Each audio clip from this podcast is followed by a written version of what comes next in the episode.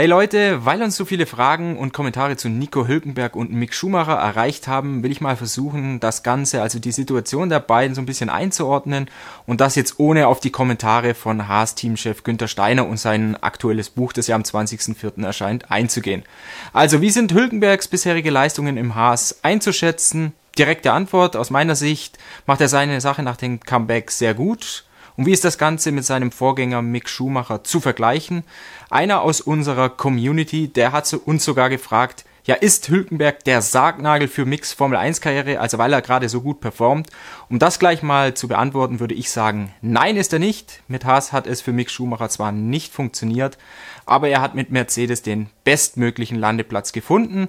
Dort kann er als Ersatzfahrer lernen, dort kann er sich als Rennfahrer weiterbilden. Und durch die Kontakte von Mercedes-Teamchef Toto Wolf ist auch ein Absprung in ein Stammcockpit, ja, so in ferner Zukunft mal wieder möglich. Nur nicht bei Mercedes selbst, soweit lege ich mich jetzt mal fest. Nico Hülkenberg macht genau das, was Haas und Teamchef Günther Steiner von ihm erwarten, was sie sich von ihm erhofft hatten, was Mick Schumacher dem Team gewissermaßen in seinem jungen Alter auch nicht geben konnte. Ja, der Hülkenberg, der ist schnell, er lässt das Auto ganz, er sammelt Punkte wie in Melbourne ein, wenn sie auf der Straße liegen. Erfahrung, die kann man sich eben nicht kaufen, die muss man sammeln und wie Hülkenberg mit inzwischen 184 Grand Prix haben.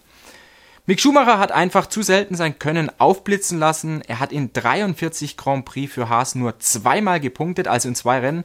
In Summe hat er 12 WM-Zähler in zwei Saisons eingefahren. In seiner ersten Saison, und das muss man fett betonen, waren WM-Punkte auch einfach außer Reichweite nicht wirklich möglich, weil das Auto zu schlecht dafür war. Haas hatte 2021 ja bewusst abgeschenkt, um einen Neustart mit den Ground-Effekt-Autos zu schaffen. Und das ist bekanntlich ja auch gelungen. Also 22 waren die Leistungen besser. Schumacher hat in seinem Debütjahr 21 einige Unfälle gebaut. Ja, einem Rookie muss man Fehler zugestehen, speziell mit einem schwer zu fahrenden Auto. Aber aus seiner Sicht hat Schumacher leider die Unfallserie in seinem zweiten Formel 1 Jahr, also 2022, fortgesetzt. In Jeddah und in Monaco hat er das Auto, also den Haas, jeweils zweigeteilt. In Suzuka ist er im Training in der Runde in die Box abgeflogen, zwar im Regen, aber trotzdem nicht zu entschuldigen. 700.000 US-Dollar hat der Abflug den US-Rennstall gekostet, das hat Günther Steiner vorgerechnet. Schumacher hat die Formel 3 Meisterschaft 2018 gewonnen und die Formel 2 Meisterschaft im Jahr 2020. Das heißt, der Junge kann was. Nur hat das mit ihm und Haas einfach nie zu 100% gepasst und das muss es eben in der Formel 1, damit Performance entsteht. Die vielen Unfälle haben sicher das Selbstvertrauen angekratzt und Teamchef Günther Steiner, der hat öffentlich nicht schützend die Hand über Schumacher gehalten, sondern die Unfallschäden in Dollar vorgerechnet. Gewissermaßen auch verständlich, weil Steiner musste ja auch immer wieder Teambesitzer Gene Haas beichten und erklären, was da wieder vorgefallen ist. Die Formel 1 ist eine Leistungsgesellschaft und dort hat Schumacher 2022 das Quali-Duell gegen den Teamkollegen Magnussen mit 16 zu 6 verloren. Magnussen holte 25 Punkte, Schumacher nur deren 12. Er musste gehen. Bei einem anderen Team ist er nicht untergekommen, bekanntlich, auch wenn es heißt, dass Alpha Tauri Teamchef Franz Toast ihn gerne hätte verpflichtet. Da soll es von anderer Stelle, also von Red Bull selbst, ein Veto gegeben haben. Magnussen ist geblieben, Hülkenberg ist neu zu Haas dazugekommen und dort hinterlässt er bisher einen ziemlich guten Eindruck. 3 zu 0 führt Hülkenberg im Quali-Duell, 6 zu 1 nach WM-Punkten und die Haas-Ingenieure, die loben Hülkenberg in hohen Tönen. Er sei die neue Messlatte im Team. Endlich wisse man, was das eigene Auto wirklich drauf habe.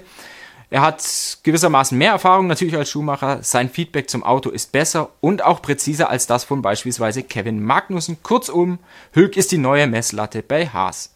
Besonders stark ist Hülkenberg in der Qualifikation. Zweimal hat er den Einzug in den finalen Qualiteil, also das Q3, geschafft. Einmal ist er denkbar knapp daran gescheitert, weil er in Saudi-Arabien in der Zielkurve rund eineinhalb Zehntel liegen ließ. Aus Vorsicht, weil ihm im Q3 vorher eine Runde gestrichen wurde.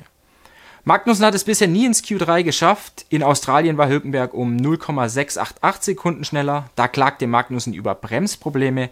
In Saudi-Arabien schrumpfte die Zeitdifferenz so auf 0,183 Sekunden. Da hatte Magnussen Schaltprobleme mit dem Getriebe. Sonst wäre das Q3 auch für ihn drin gewesen. In Australien war Hülkenberg wieder um 0,717 Sekunden schneller als der Teamkollege. Im Rennen ist die Sache nicht ganz so deutlich. Im Bahrain beschädigte Hülkenberg in der Startrunde den Frontflügel. Für beide Haasfahrer gab es da nichts zu holen. Saudi-Arabien ging an Magnussen, Australien dafür klar an Hülk. Also, Hülkenberg hat eine überzeugende Rückkehr aus meiner Sicht in die Formel 1 gefeiert. Seine letzte volle Saison, die hatte er ja 2019 mit Renault bestritten. Danach kam er nur fünfmal als Corona-Aushilfsfahrer zum Einsatz.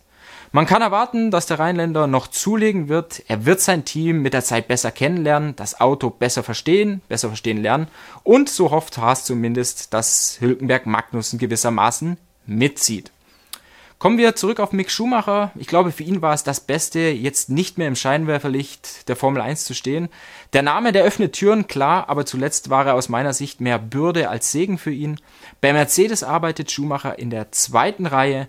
Er ist der dritte Fahrer hinter Hamilton, hinter Russell. Er arbeitet mit den beiden zusammen. Er arbeitet ihnen im Simulator zu. In der Woche nach Ostern beispielsweise hat er die Rennen in Baku und Miami für die Stammfahrer vorbereitet. Schumacher ist im Dienste von Mercedes bei jedem Rennen an der Rennstrecke und mit Beginn der Europasaison, da wird sich seine Rolle aber etwas verändern. Ich erkläre mal inwiefern. Er sitzt dann an den Trainingsfreitagen im Mercedes-Simulator in Braggley und dort wird er als dritter Fahrer Setups testen, für die in den Trainings jetzt für die Stammfahrer nicht ausreichend Zeit bleibt. Und Abstimmungen, die das Team jetzt mit Hinblick auf Samstag, also die Qualifikation und den Sonntag, das Rennen gerne ausprobieren möchte. Nach getaner Arbeit, da geht dann für Schumacher der Reisestress los. Ab Samstag wird Schumi Junior dann vor Ort sein, also an der Rennstrecke, falls Hamilton und Russell schlimmstenfalls ausfallen.